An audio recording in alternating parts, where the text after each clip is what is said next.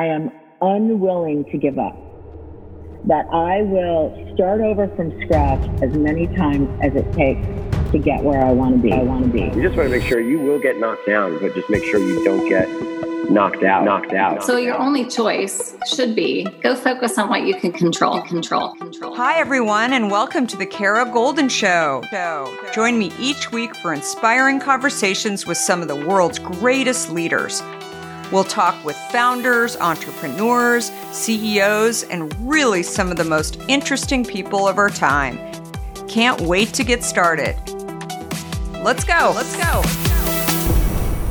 Hi, everyone. It's Kara Goldin from The Kara Goldin Show, and I'm thrilled to have my next guest here. We have Yasir Hashim uh, here, who is the co founder and CEO of an incredible, incredible drink called Lumen.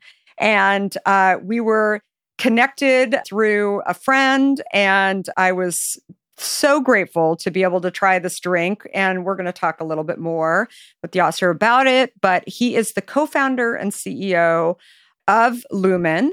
And more than anything, I love his story in addition to his products. You know, I'm all about stories. And he was on a path to becoming a doctor.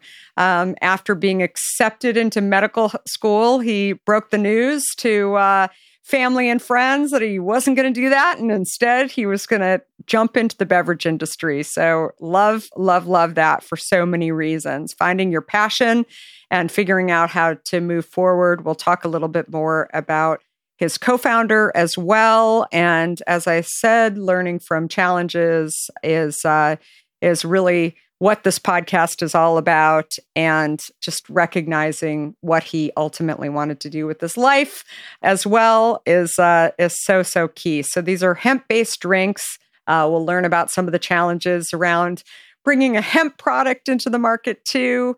So welcome to the show. Hi, Kara. How's it going? It's a pleasure to be here. Awesome. Uh, really, really good. So let's talk a little bit more about you as uh, you know what were the early years like? You immigrated first of all uh, to the us and uh, you moved to texas. Um, so i'll let you continue to share that story. Yeah yeah i mean uh, as a young kid i think at the time i was 11 or 12 big culture shock. So uh, the first you know, I was born and raised in the Middle East, so Arabic's my first language, and I learned English growing up, so that part wasn't as hard to kind of transfer over coming to the States. But just going from private school to public school in Texas, you know, and then so private school growing up to public school in Texas, and then going from having to wear, you know, like navy shorts and a shirt, you know, polo to wear whatever you want and uh, go from class to class. And so I think a big part of it in the early days was just understanding American culture. That was the biggest shock for me.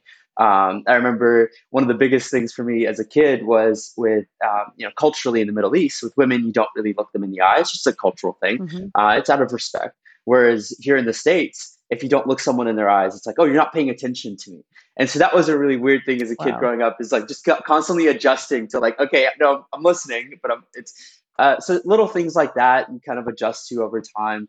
Um, but I loved it. I think there are a lot of parts of American culture that I fell in love with right away. Um, you know, freedom to express yourself however you wanted, and you know, there were obviously rules, but like in you know middle school, it's like yeah, dress however you want. You know, wear whatever you want, and so you got to see and experience a lot more, uh, like a lot more diversity, a lot more culture. So that was really cool.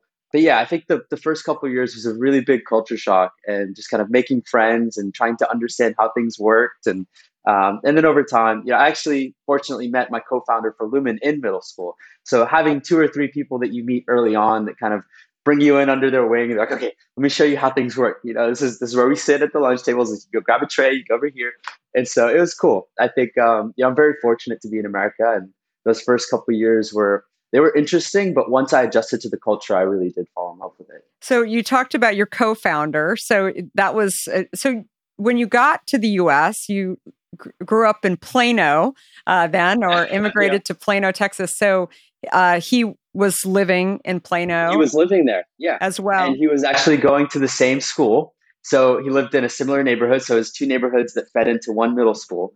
Uh, so we, I'd met him in middle school, but we became friends in high school, and so I knew who he was. and then we were both on the path to become doctors. And so our, you know, we were very fortunate. Our high school had a program it's called clinical rotations. So if you wanted to be a doctor, you kind of applied for this program. And what they would do is you'd start in nursing homes. And so they take you around to all these nursing homes and you get certified as a certified nursing assistant. And so we were helping, you know, elderly patients. We do, uh, we check blood pressure. We would help, you know, whether it was shaving or um, bed care, whatever it was, kind of as, as, a, as a high schooler. And so Chris got accepted that program as well. And so it was a small group of students. Is I think you know every class had like 17 or 20 students in it, and there's only two. Um, and so we were in the same class, and that's when we really became friends because it was like, okay, we both want to do this doctor thing. Um, and obviously, it's a big shock to be in a nursing home, but we loved it, and it was a whole experience. And you kind of get to see how everything works you know, at a basic level. Uh, and then from there, you rotate hospitals. So they, you know, they find a couple departments in a hospital they're willing to take on students, and they say, okay, you know, we've got 20, we can split them up into groups of three. And so one, you know, one week you're in the ER, the next week you're in the NICU, the next week you're in the radiology department. And so it's a lot of fun because then it's, you know, two, three students. And we got to leave campus, which was great as a high schooler, getting to drive off to a hospital and you get it's very experiential. I mean, there's stories of people you know helping with CPR and chest compressions, and and so you got to experience a lot of medicine before you go into medicine. It's like, okay, is this? How often have you thought about learning a new language only to be stopped by that memory of yours from the last time you tried to learn a language when it didn't go so well? Okay, maybe it wasn't a language that you were interested in learning, or perhaps all those poorly written textbooks in your sixth grade class weren't that well written after all. I have a great tip for you. It's called Rosetta Stone. Rosetta Stone is the most trusted language learning program around, available on desktop or app, no matter where you choose to learn it or what platform you choose to learn on. Rosetta Stone works and it truly immerses you in the language you choose to learn, quicker and easier than you ever imagined to. Maybe you're getting ready to travel abroad this summer and you want to learn a bit of Portuguese, let's say, before your trip. Rosetta Stone can help.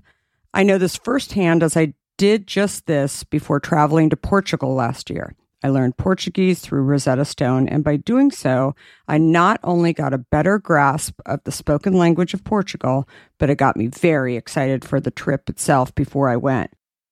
They even have a true accent feature that gives you feedback on your pronunciation as you are learning too. They've got you covered. Rosetta Stone's trusted experts are the real deal. They've been helping people just like you for over 30 years, helping millions of people to learn Spanish, French, Italian, German, Korean, Chinese, Japanese, Dutch, Arabic, Polish, and my favorite, Portuguese. The lessons are five to 10 minutes long and include practical exercises so that you can pick up the language naturally, first with words, then phrases, then sentences. No English translations either, so you really learn to speak, listen, and think in the language you are focused on, helping you get the long term retention you are looking for. And who wouldn't want that? Don't put off learning that language. There's no better time than right now to get started. For a very limited time, the Kara Goldin Show listeners can get Rosetta Stone's lifetime membership for 50% off. Visit rosettastone.com slash today. That's 50% off, unlimited access to 25 language courses for the rest of your life. Redeem your 50% off at rosettastone.com slash today today. In today's world, which I will admit can at times seem filled with too much of the wrong information, it's essential to find a good source that truly gets to the heart of what I want to know. I am super excited about our next sponsor as I've been a big fan of their content for some time now. That sponsor is the Washington Post. Their depth on topics from business to tech isn't just impressive it's essential reading for me. Whether I'm catching up on the latest tech trends or understanding how the day's news truly impacts my family, the Washington Post is my trusted source. Let's talk specifics. Their business and tech coverage, absolutely top notch. Just imagine having the most insightful articles at your fingertips, including the unparalleled AI reporting from Drew Harwell or the pulse on tech and online culture from Taylor Lorenz. And the best part? You can listen to articles just like you listen to this podcast, making it perfect for your busy lifestyle. I was just reading an article from one of my favorite Washington Post writers, Frances Stead Sellers. She covers entrepreneurs like myself, but also covers other interesting topics, including health, as well as some very interesting books. I also love getting their For You newsletter, which is their roundup of stories tailored just for my interests, right in my inbox every evening. The Washington Post app is super well done, I think. It makes it incredibly easy to stay up to date and follow my favorite journalists on the go. And if you ever thought that the Washington Post is just about politics, think again. They cover everything under the sun from climate and culture to crosswords and cooking, providing a world of surprising stories and vital insights. Okay, enough of the love fest that I have for the Washington Post. Here's the deal being a listener of The Kara Goldin Show has its benefits, and this one is too good to miss. Now is the time to sign up for the Washington Post. Go to washingtonpost.com slash Kara Goldin to subscribe for just 50 cents per week for your first year. That's 80% off their typical offer. So this is truly a steal. Once again, that's WashingtonPost.com backslash Kara Goldin to subscribe for just 50 cents per week for your first year. This is what you really want.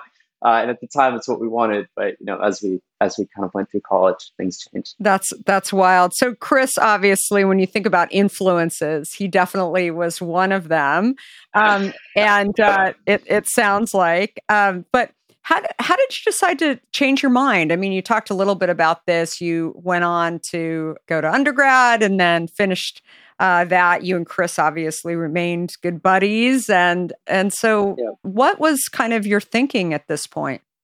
Yeah, I never. It was never an instant like a flip of the switch. I think it kind of took time. Uh, you know, once I did when I started my undergrad, the first sign for me was that it was never as easy to you know i was never as smart as some of the other students. And so it was never as easy to make the grades i think for that. I'd watch students study for a couple hours and go and i'm like i'm still here. I got to figure this out. So it took me twice as long. And so part of it was that it didn't necessarily come naturally to me. And so but i still felt like medicine was what i wanted to do. So that was like okay well this it's it's not as easy as i think it is but i'm still passionate about it. I think another part of it too is we got to experience from doing clinical rotations to doing internships while i was an undergrad I got to see what the other side of medicine was about when it wasn't necessarily taking care of a patient, but how do these doctors feel? What is their free time like? What are they doing outside of the hospital? And as I went from high school to undergrad to graduate school, I watched some of the same doctors that I'd kind of shadowed since I was in high school become more and more burnt out, work longer and longer hours. And I was like, okay, this isn't a good trajectory. And they just didn't seem happy. And they would always tell me, like, oh, my buddy started this business. And I wish I would have just done that. Or, oh, you know, my friend created this thing and they're, you know, off in Italy. And like, that would have been really cool to do. And so for me, I think too, coming from the Middle East, there's, being an entrepreneur is not like a normal thing. Mm-hmm. Like there's, it's very hard to be like, oh, I'm going to go start this. It's not a thing. It's not something you aspire to do. And so that only started I only started to realize that kind of through my undergraduate studies and then into graduate school. I realized like oh, there's an entrepreneurship program. There's people that have ideas and someone's willing to give you money for their ideas, like like all their hard-earned money, and they're like, hey, I'll support you. And so to me, it was like partly understanding this this whole new concept of like, whoa, you can you can create something and people will believe in you and they'll support you and they'll help you. And then it's like, and then this other thing that I really wanted to do, kind of my my, my love for it slowly kind of waned um, and so it was a combination of, I think, multiple factors. Um, and then what really pushed me over the edge was uh, while I was doing my graduate studies, Chris had decided he wanted to have a startup. And so he'd already decided he could defer med school. So he deferred before me.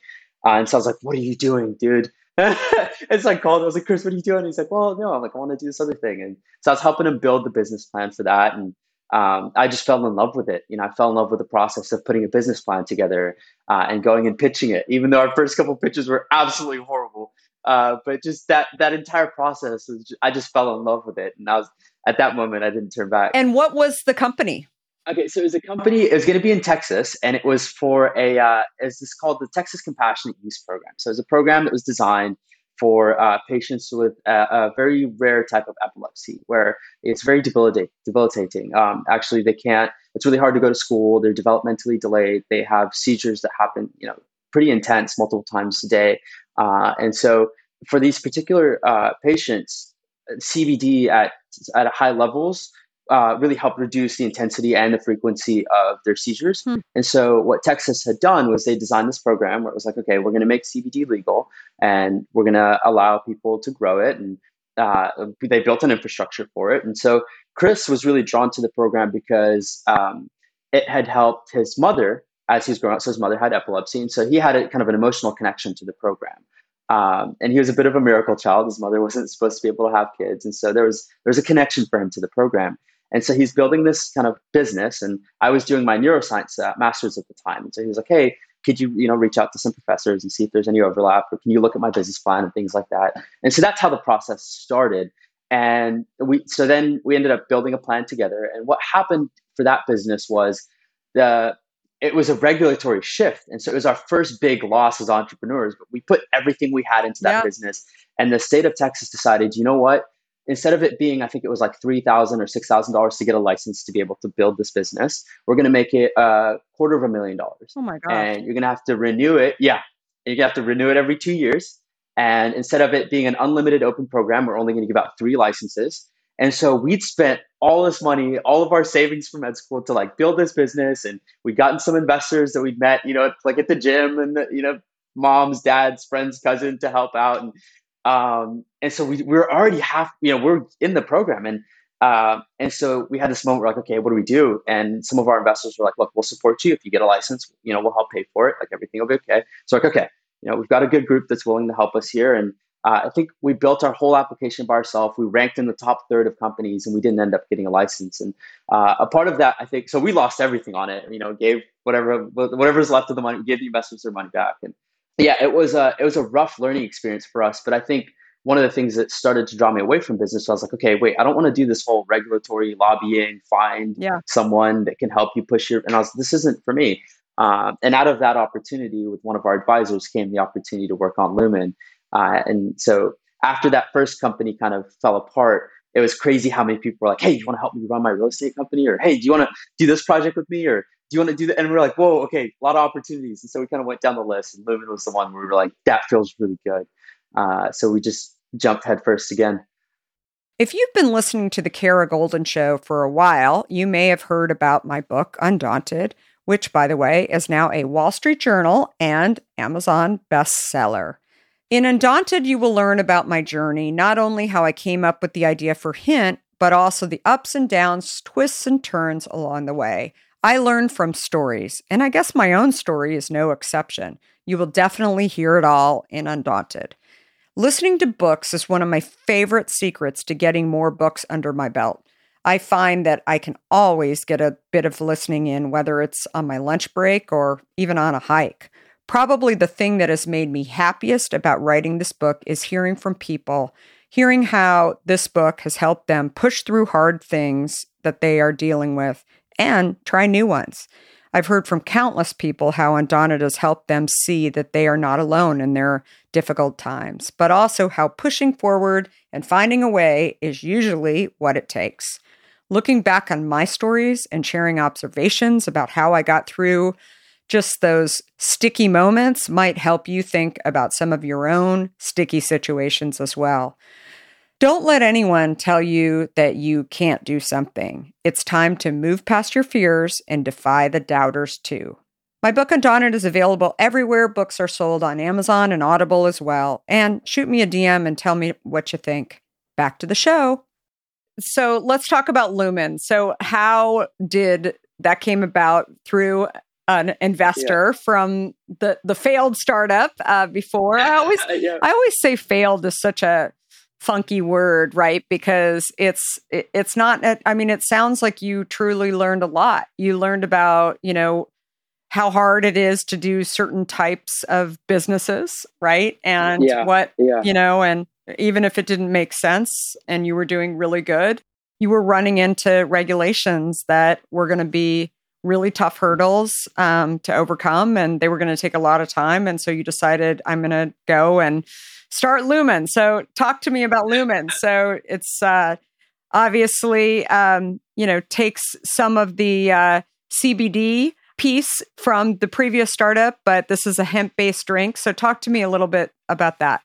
Yeah. So um, I think the process of transitioning, what we found is found, you know, like for Chris and I, we were passionate about when we were looking at the first company, the reason there was a link between the two was because we are passionate about this concept of regenerative agriculture. So it's this type of farming where you don't use any chemicals, you don't use any pesticides. It actually work. The unit economics actually work great, and so it's it's a way to make really clean food. And so when we were looking at that program in Texas for epilepsy, we realized that we could use the same farming methodology and the same practice to create really clean CBD. Mm. And so if it's going to be given to someone as medication, we need to make sure that there's never any chemicals or pesticides used at all in the process because we've seen, you know, lots of studies where some of those pesticides then get concentrated through to the final product. And so it's like, okay, well, how do we create that system? The other thing we were passionate about is so it's like healthy food and then making the world a better place. So those were the, the key concepts. And so when uh, when our advisor connected us to this idea of Lumen, it was the same concept. It was how do we use this regenerative agriculture, good for the planet, way to make clean food, uh, and tie it to a brand. And so it's like, okay, well, that's what we're passionate about. We're passionate about the core concept of making clean food that's healthy for people and healthy for the planet. And it was tied to this idea of a consumer company. And so we're like, oh, yeah, that's going to be easy. We got this. And, so, and we learned the hard way. Um, so so we uh I booked I remember I had like no money left and I told my parents, I was like, look, you know, I, I don't think they fully knew that the first company had like gone under and it was I was just devastated. So I was like, look, I'm, you know, I'm going to California. We're gonna we're just taking the you know business. We're figuring some stuff out. Like I'll be, I'll be back. And uh, I walked into a Bank of America. I got my first ever credit card. Didn't didn't ever have a credit card before, and it was like a five hundred dollar limit. And I booked a one way ticket to San Francisco, and it was like two hundred and forty bucks or something. So I already used half my limit and uh, and we land because I had some cash. I was like, I need to stretch this out as yeah, far as it'll yeah. go. And so land in, in California, and there's a third partner that was helping us with the business at the time, and it was like, okay, we're gonna do this. We're gonna tie this concept of clean food to to a consumer brand, and the idea was everyone's making CBD extracts and isolates, and we're gonna do it very different. We're just gonna juice the hemp plant, and it's gonna be cold pressed hemp juice. It's not gonna be extracted. It's not gonna be isolated. Uh, and so uh, that's that was the idea of our, our partner Jacob. He's like, look, we're juicing it just like you juice celery juice or kale juice. And uh, we're like, all right, you know, it sounds simple. Sounds great. And so, yeah, we flew out. We had one investor that was crazy enough to write us a tiny check. We took what was left and we bought a juicer. It's like this. It's called like an X6 or something. It was like a six thousand dollar juicer. It made the most horrible hydraulic noise sound. And uh, we we drove it up to a farm in Oregon who was the advisor that had connected us to the idea, and he'd grown some hemp for us, and we couldn't even afford a place to stay, and so we uh, we pitched up some tents in his barn. And I remember telling Chris, "I was like, Chris, I can't do this," and so uh, we got a I got a membership, or we both got memberships at Planet Fitness just so I could like shower and like brush my teeth. And I was like, dude, I have to shower. I can do the tent thing, but I got to shower.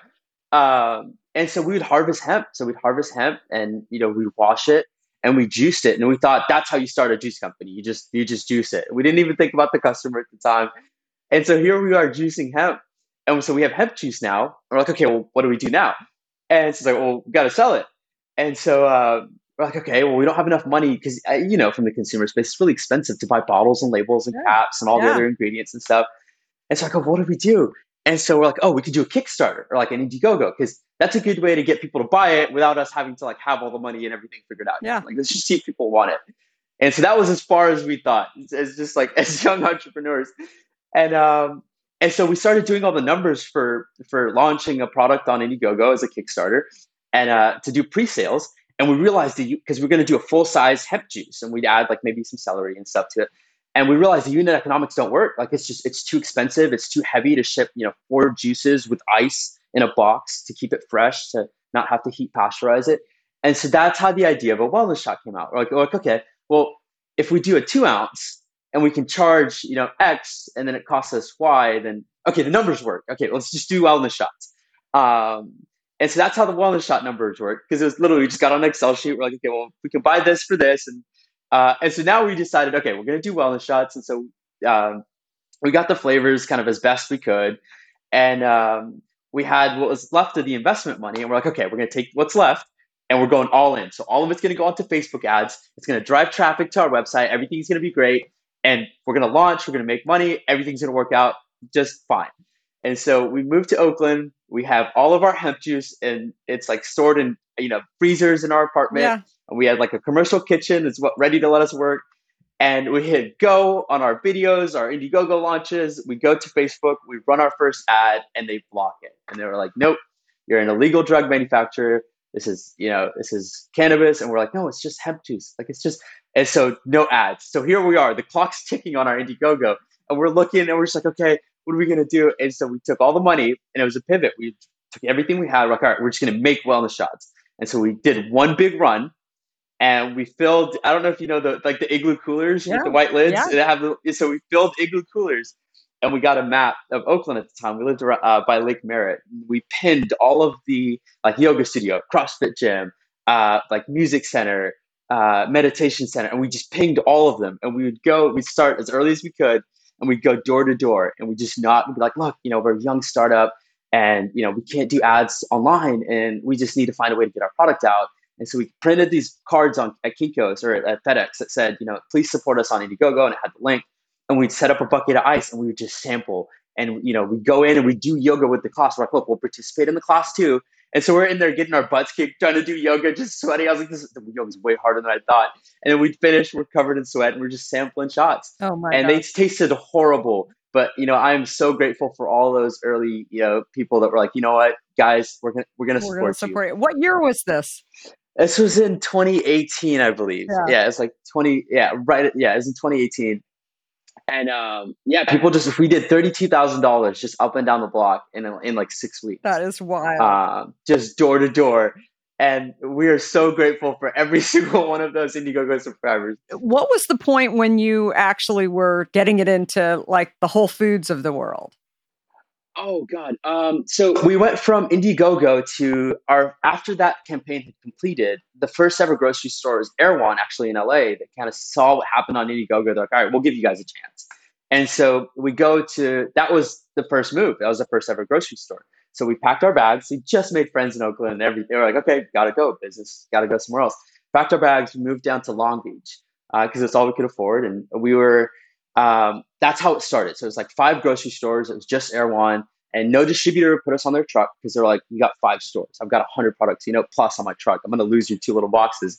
And so we'd have to, you know, make it a commercial kitchen just like we were. And uh, Chris had a Jeep at the time, so we'd drive the Jeep to the back of the Erewhon, with just all these trucks. And here we are, these two founders walking up to receiving, and they have their clipboard and like, "Hey, look, can you please help me? Like, I don't want to wait, you know, please." And so the receiving guys got to know us. You know, we buy them donuts and coffee. They're like, "Oh, Lumen boys are here. Come on!" You know, and they tell the eighteen wheeler guys like, "Hey, awesome. let them through. Come on." It's just two little founders, and uh, so we'd go to receiving. They'd give us, you know, the thing, and we'd go put it on the shelf, and then uh, we'd sample, and that's how it started. So we kind of did a lot of the sampling. It was uh, grocery stores and coffee shops is kind of how it all started, or like little bodegas where they make sandwiches and stuff. Any store we could get, any sale we could get.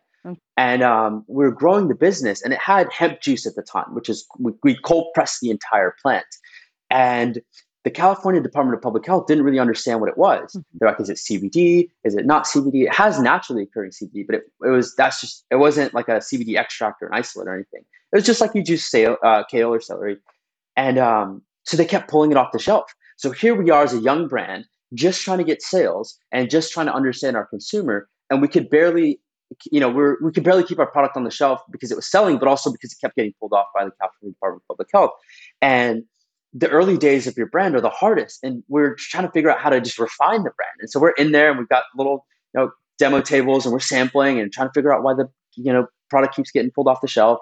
And Did you know Then it the was pandemic pulled off the shelf, or were you just like trying Yeah. to figure out? Like, I mean, did Erewhon tell you what was happening?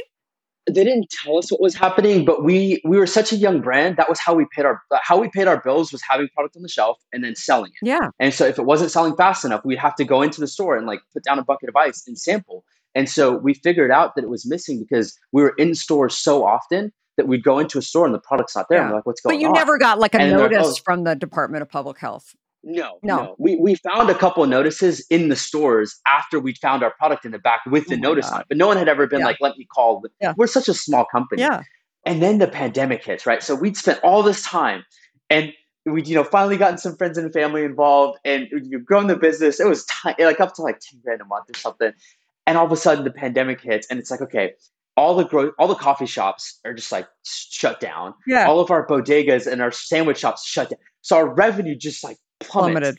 And yeah, and we've been talking to Whole Foods for such a long time, and we, you know, we met the buyer, we met some of the, you know, executives, and we're like, please just give us a chance. And they're like, we'd love to. We love the brand, we love the idea, but we don't understand this hemp juice thing. Like it's, you know, we don't know what the regulatory thing is on it.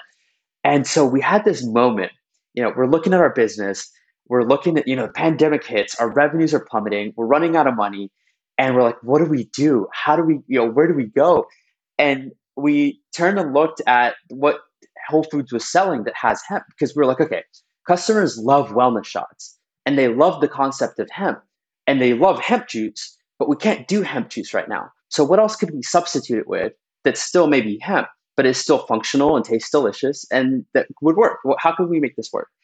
And at Whole Foods and a lot of these other grocery stores, they were selling hemp seed oil. And so like, okay, well, a lot of the ingredients we use are regenerative. Can we find regenerative hemp seed oil? And we found it. And we're like, okay, Mm. well, what are the benefits of hemp seed oil? Well, it's got, you know, it's healthy omegas. So it's your, and so we're like, okay, how much do we have to put into our wellness shots for it to be your full daily value of omega 3, 6, and 9?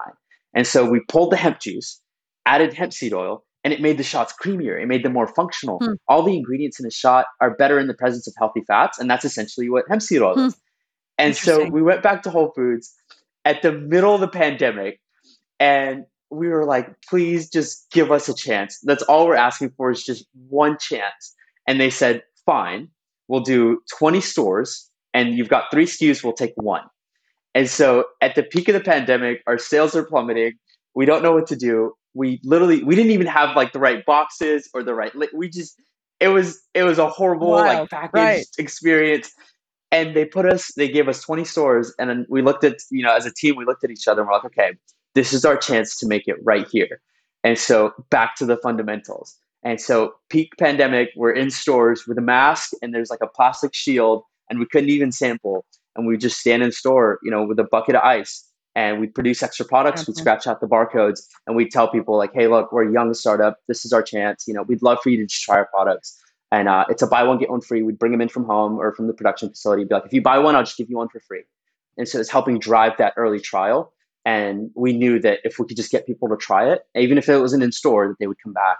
And you know, the bet hit because people kept coming back, and our volumes kept growing. And you know, it went from 20 stores to four regions, and you know, the rest is kind of history. But that's how the Whole Foods story ended up coming about. That's amazing. What do you think is it was the I mean, I feel like there's still so much education around hemp. You touched on some of this uh, where people, you know, think it's marijuana, right? I mean, how and how much of that has been a hurdle to you actually being able to get your product on the shelf and just people not being as educated about your industry, your category as a whole. I think it's huge. I, I, it was at the beginning we realized that we had to educate the retailers. We couldn't even get to the consumer because the retailer had to understand exactly what the product was before they were willing to even put it on the shelf. Sure. And so the education process was it was we were always educating. And then what we realized like okay, we can get the uh, the, the the retailer to understand what it is, but then when we were trying to educate the consumer, what we also realized, you know, as a wellness shot, it's such a small little product on the shelf that you don't have a lot of space for someone to, to teach someone about Totally. hemp juice, right? And so you have just fractions of a second. And the, the question for us became, how do we do this? How do we educate? And so we tried a couple unique things. Like with Erewhon, we tried doing what was called a Luminade. Mhm. And so we would give them fresh pressed hemp juice and they put it behind their juice bar at the time. Uh, they don't have it anymore, but it's, it's, it's so what the, the deal was was they were kind of they were making lemonades and they would you know do this fresh shot of hemp juice that they would add to it. So it was more of a consumer experience for them to see because you know CBD was usually it came in like a, a vial and you kind of like squeezed it out, whereas this was like a green juice. And so we felt that if we could get people to see the juice and see it getting added to something, that would be a part of the education component to it. Um, so that helped a little bit. And what we also realized is it was how we spoke about the product. And so we had to stop. We used to talk about all these intricate details on you know how hemp juice was good for you. What we realized was we had to just keep it very simple Yeah. and say, you know, it's just juiced hemp. Yeah. And we just juice the plant and it's just like juicing kale or celery or spinach and it's green juice. And that was the essence of what really started to get the ball moving on people understanding what it was. Uh, and then they would ask, like, oh, does it have CBD? And we'd say, yeah, there's some naturally occurring CBD, but it's also got, you know, chlorophyll and vitamins and minerals. And and so it was kind of like a whole plant, plant approach. And we're like, it, you know, the analogy was kind of like having a caffeine pill or a coffee, Mm-hmm. right? Where one is concentrated, the other you get kind of the entire experience. And so that was a part of the education process. And I think what we learned, even switching to hemp seed oil, was to just keep it simple. Mm-hmm. And you know, our sales really grew when we, you know, changed the front of our packaging to where it said, you know, ginger, turmeric, hemp, instead of trying to explain what hemp seed oil was. And we realized that there's just people are excited about it, and if you can just draw them in with just the word hemp, and they were willing to pick your product up, you can explain more about hemp somewhere else on the packaging. Um, so it's a constant process to educate, but I think if you spend the time to, you you learn so much being in store. And so I think the most valuable lessons that we learned for how to talk about hemp was just to be in store with a bucket of ice and samples because whatever consumers latched onto was what we were able to kind of re-edit and re-engineer into our packaging. So if they're like, oh, you know, hemp like omegas, and we're like, yeah, like hemp seed oil, and they're like, oh, no way. And so you hear omegas constantly. You're like, oh, like fish oil, or like, oh, is it like omega three? And so when you when we started to hear that pattern, we then integrated that into our packaging, and so we knew like, oh, if hemp would get them to pick it up, then if they had omegas on there, it would get them to kind of go through that discovery process.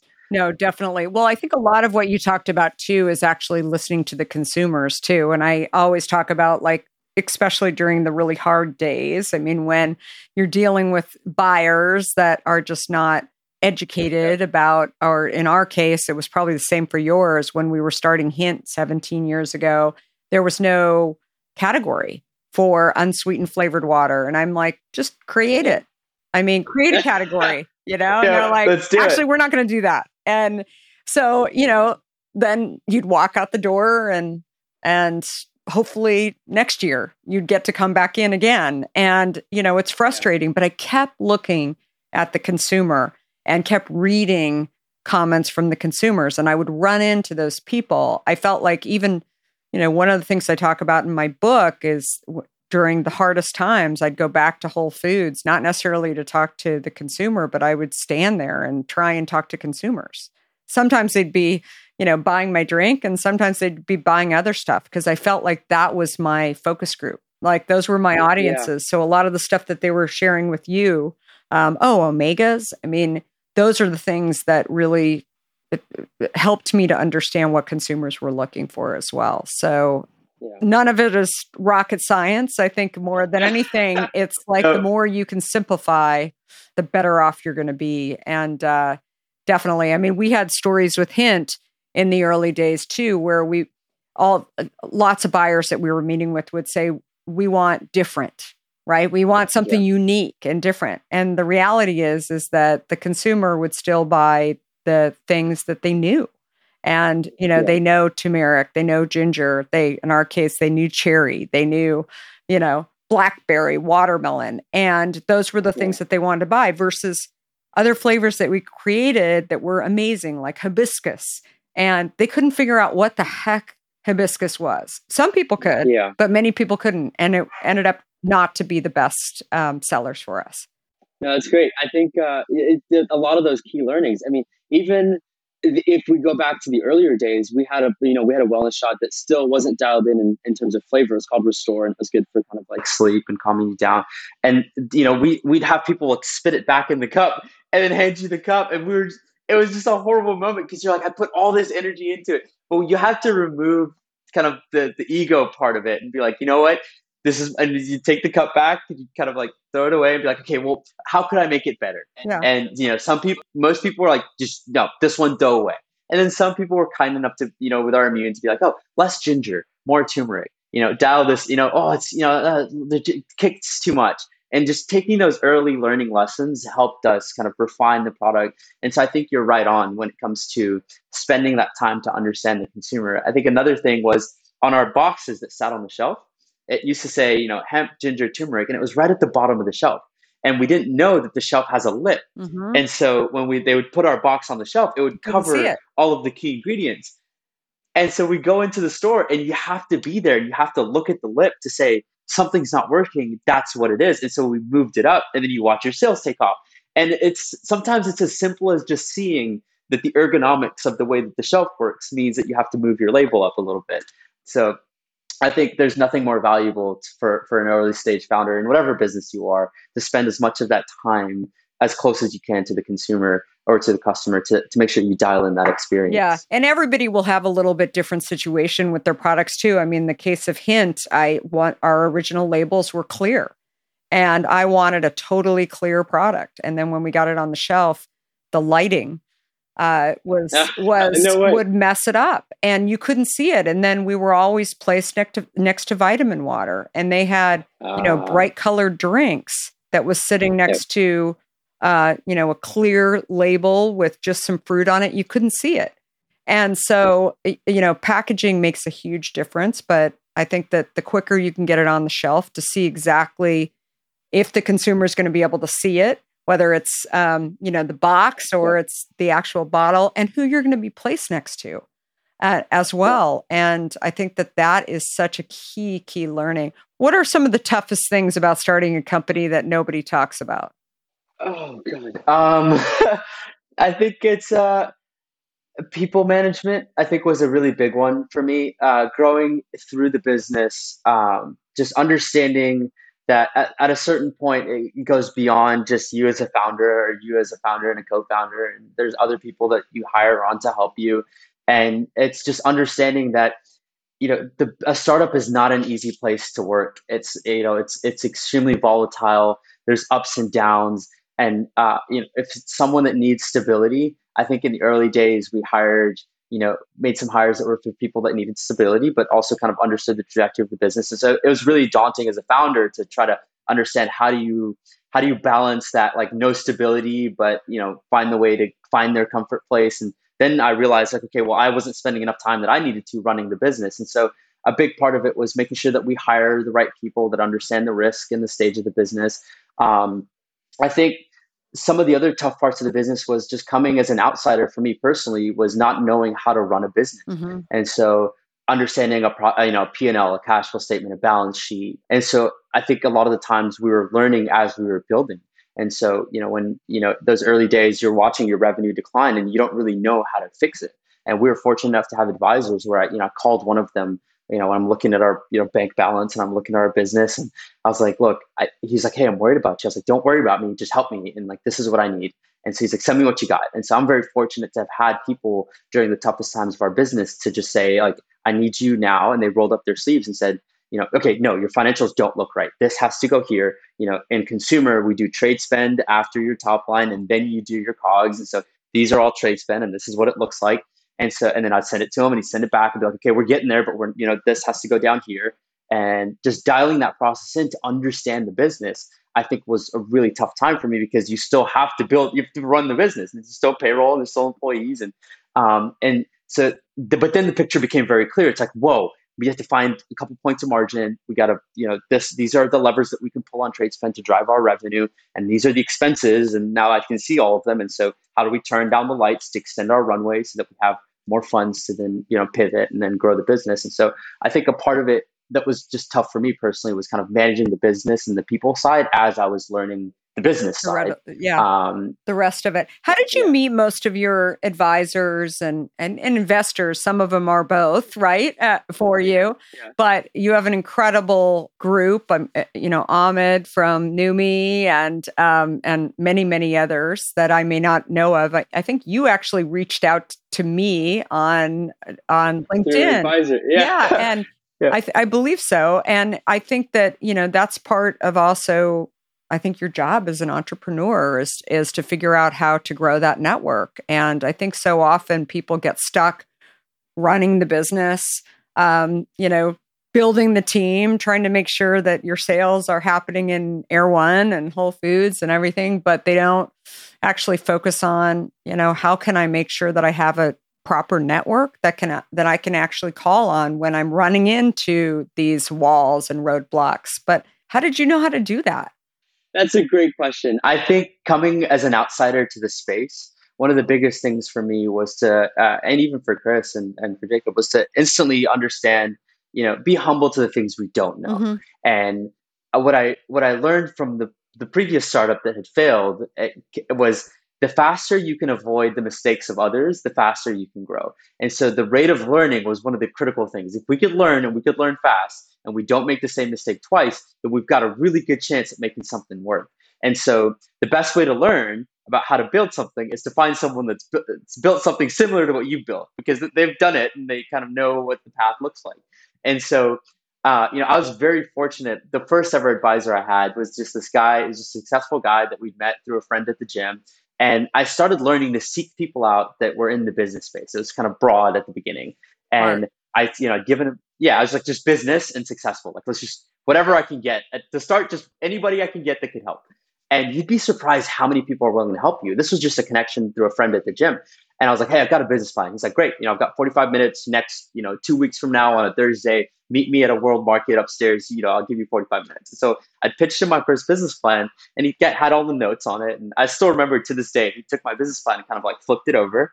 And he was like, all right, pitch me. And I pitched him and it was horrible. And he goes, okay, well, Yasir, there's two ways we could do this. You want me to be honest or do you want me to be kind? And I was like, well, I prefer, well, I'd prefer you be honest. And he was like, okay. And, I, and then it was supposed to be a 45 minute meeting. And for the next like two hours, I just got ripped into. He's like, you don't know how to do this. This is wrong. This isn't where it's supposed to be. And at the end, he was like, look, I'm really sorry, but I want to, I want better for you. And so, I and I see it. where you're coming from. And you're a good kid. And so, like, let me just help you. And so that, you know, that four page business plan turned into what we ended up calling our boat anchor. It was like 100 and something pages. Because he's like, you don't know it, so I need it in this piece of paper. Uh, and so that was the first experience. Uh, his name was Danny, great guy. And so from there, I learned like, okay, I need more people like this, Mhm. like more people that have kind of done it and will help. And so then we knew we just Google, like we, you know, John Roulac was uh, is one of our advisors and investors, and you know, we just googling and trying to learn more about hemp in the space. You realize he was one of the pioneers. And so he was doing a talk at some event in Oakland, and we couldn't even afford tickets, but we like snuck in and, and we got into his talk, and we had lanyards that had no tag on it. And you like, kind of like hide in your jacket. We found a seat and Oh waited for him to finish his talk and ran up to him. We're like, John, we got to tell you about what we're doing. You know, we got this company and we're doing hemp. And he's like, what are you guys talking about? And so we got his email. We're like, gotcha. And so uh, go home, send him an email, send him our business plan. He's like, guys, you, what is this, an idea? And, and eventually he just kind of give us pointers. And he was like, okay, like you're persistent. And, and, you know, he'd give us a couple tips and we'd come back and we'd already figured it all out. And he's like, all right, we'll give you a couple more tips. And then eventually he's like, okay, fine, I'll write you a small check. Uh, and so he wrote us a small check, and then eventually his checks grew, and he connected us with a buddy Ahmed, and um, and so it was the whole process. I think for us was finding people that have done what we wanted to do, and just relentlessly chasing after them. And once you meet them, you realize they're a lot kinder than you think they are. They're way more willing to help than you think they are. They ge- generally roll in packs, and so like John had connected us to Ahmed, and you know Ahmed connected us to David, who is you know his mentor, and so you realize like, oh, this person can help me. You know, Ahmed is like much a lot more of a visionary, and understands flavor profiles and packaging and branding. But then you realize like, oh, but his buddy Eric is like a finance guy. And so you're like, Ahmed, you know, can I talk to Eric for a second? And, and so then Eric's helping us with the finances. You're like, okay, well, why don't you come into the fold? Yeah. You know? Uh, and then some of them, like, uh, you know, this guy named Bruce, and got connected to him, and he was trying to understand. He was part of like the vitamin water deal, and just a really great guy. And I, I remember the first time I sent him our business plan. He was like, "How small is this business? What? Do you, oh, I can't help." And I was like, "No, no, I don't want you to invest anymore. Like, I know I'd asked you for investment. Just, just help me figure this contract out." He's like, "Fine, send it over." And so we reviewed the contract. And so he said no to investing the first time. And you know, a couple months later, I go back to him and I'm like, "Hey, Bruce, you know, you invest in Lumen?" He was like, "Nope, not doing it." And I was like, "Okay, no, no, no, fine. Put your money where you want. Just you know, keep helping me." I also got this other contract. I'm trying to figure out this. He's like, "All right, fine, send it over." And so I send it over, and he's redlining it and sends it back. And then after he said no like seven or eight times, I uh yeah connected him to Chris. I was like, cool, help Chris with sales stuff. And he calls me one day and he's like, hey, like I'm gonna write you guys a check. You know, I'd love to invest in this business. And he's like, the founders are the guys. You know, it's always about execution. It's always about a good team, and you know, it's willing to work and you know, ready to learn. And and so you know, a lot of these people that we met, we kind of just Googled or found a you know found one person that was connected to another, I love it. and we realized how do you put that puzzle together and bring kind of bring a family together and know what everyone's strengths are and um, and just really leverage it. Don't take no for an answer. I think is the biggest thing, right? They'll say no four, five, six, seven times, Uh, but you know, you just keep getting back up. advice. So Yep. I, I Yep. love it. Well, so many lessons. And thank you so much for coming on and sharing your story. Oh, it's been a Everyone needs to try Lumen and it's uh it's a great product. Where's the best place besides the stores that you're in? Um, where's the best place for people? How can they try it? Yeah, uh, you can go to drinklumen. Uh, and you can order that way. So we'll ship coast to coast here in the States. Uh, it's two day shipping. So uh, that's a really easy place to go. And then obviously, if you're in uh, the, if, if you're in the coasts, like Whole Foods, a Mother's Market, uh, Jimbo's, and then if you're in the middle of the country, like Central Market in Texas. But I think the easiest place would be drinklumen.com. And we ship coast to coast. Well, thank you so much and good luck with everything. And like I said, everyone needs to try it. It's a great product and and um, you know, definitely tasty for sure. Plus amazing founders. So really incredible that what you guys are doing and for all the right reasons. So and thanks everybody for coming on and and listening and thanks for subscribing. We are here every Monday, Wednesday, and Friday. Um, so with amazing guests like Yasir. And definitely remember to come and find me on all social platforms at Kara Goldin. Check out my book, Undaunted, if you haven't already read it or listened to it. Shares so much about my journey as well. And uh, have a great rest of the week. So, everybody, take care, and we will hopefully get to meet you guys at some point soon. So, thanks again. Before we sign off, I want to talk to you about fear. People like to talk about fearless leaders, but achieving big goals isn't about fearlessness. Successful leaders recognize their fears and decide to deal with them head on in order to move forward. This is where my new book, Undaunted, comes in. This book is designed for anyone who wants to succeed in the face of fear, overcome doubts, and live a little undaunted. Order your copy today at undauntedthebook.com and learn how to look your doubts and doubters in the eye and achieve your dreams.